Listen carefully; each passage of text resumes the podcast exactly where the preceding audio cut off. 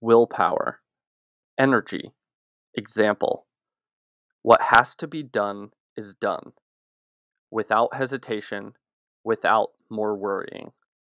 Otherwise, Teresa of Avila would not have been Saint Teresa, nor Inigo of Loyola, Saint Ignatius. God and daring, we want Christ to reign. Let those very obstacles give you strength. God's grace will not fail you. Intermedium montium per transibunt aquae. You shall pass through the mountains. Does it matter that you have to curtail your activity for the moment, if afterwards, like a spring which has been compressed, you will reach incomparably farther than you ever dreamed? Get rid of those useless thoughts, which at best are but a waste of time.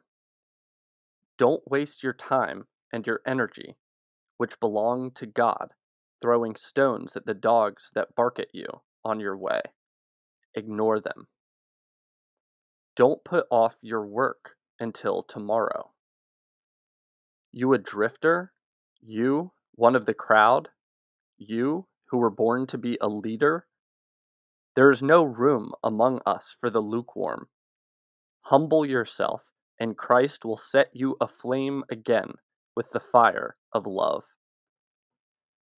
Don't succumb to that disease of character whose symptoms are inconstancy in everything, thoughtlessness in action, and speech, scatterbrained ideas, superficiality, in short. Mark this well unless you react in time, not tomorrow, now. That superficiality, which each day leads you to form those empty plans, plans so full of emptiness, will make of your life a dead and useless puppet. You persist in being worldly, superficial, scatterbrained, because you are a coward what is it but cowardice not to want to face yourself?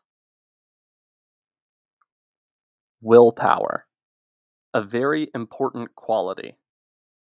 Don't despise little things, for by the continual practice of denying yourself again and again in such things, which are never futile or trivial, with God's grace you will add strength and resilience to your character.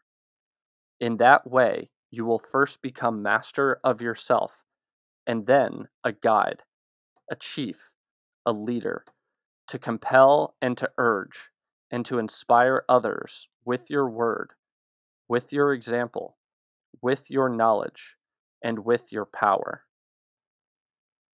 It is inevitable that you should feel the rub of other people's characters against your own. After all, you are not a gold coin that everyone likes.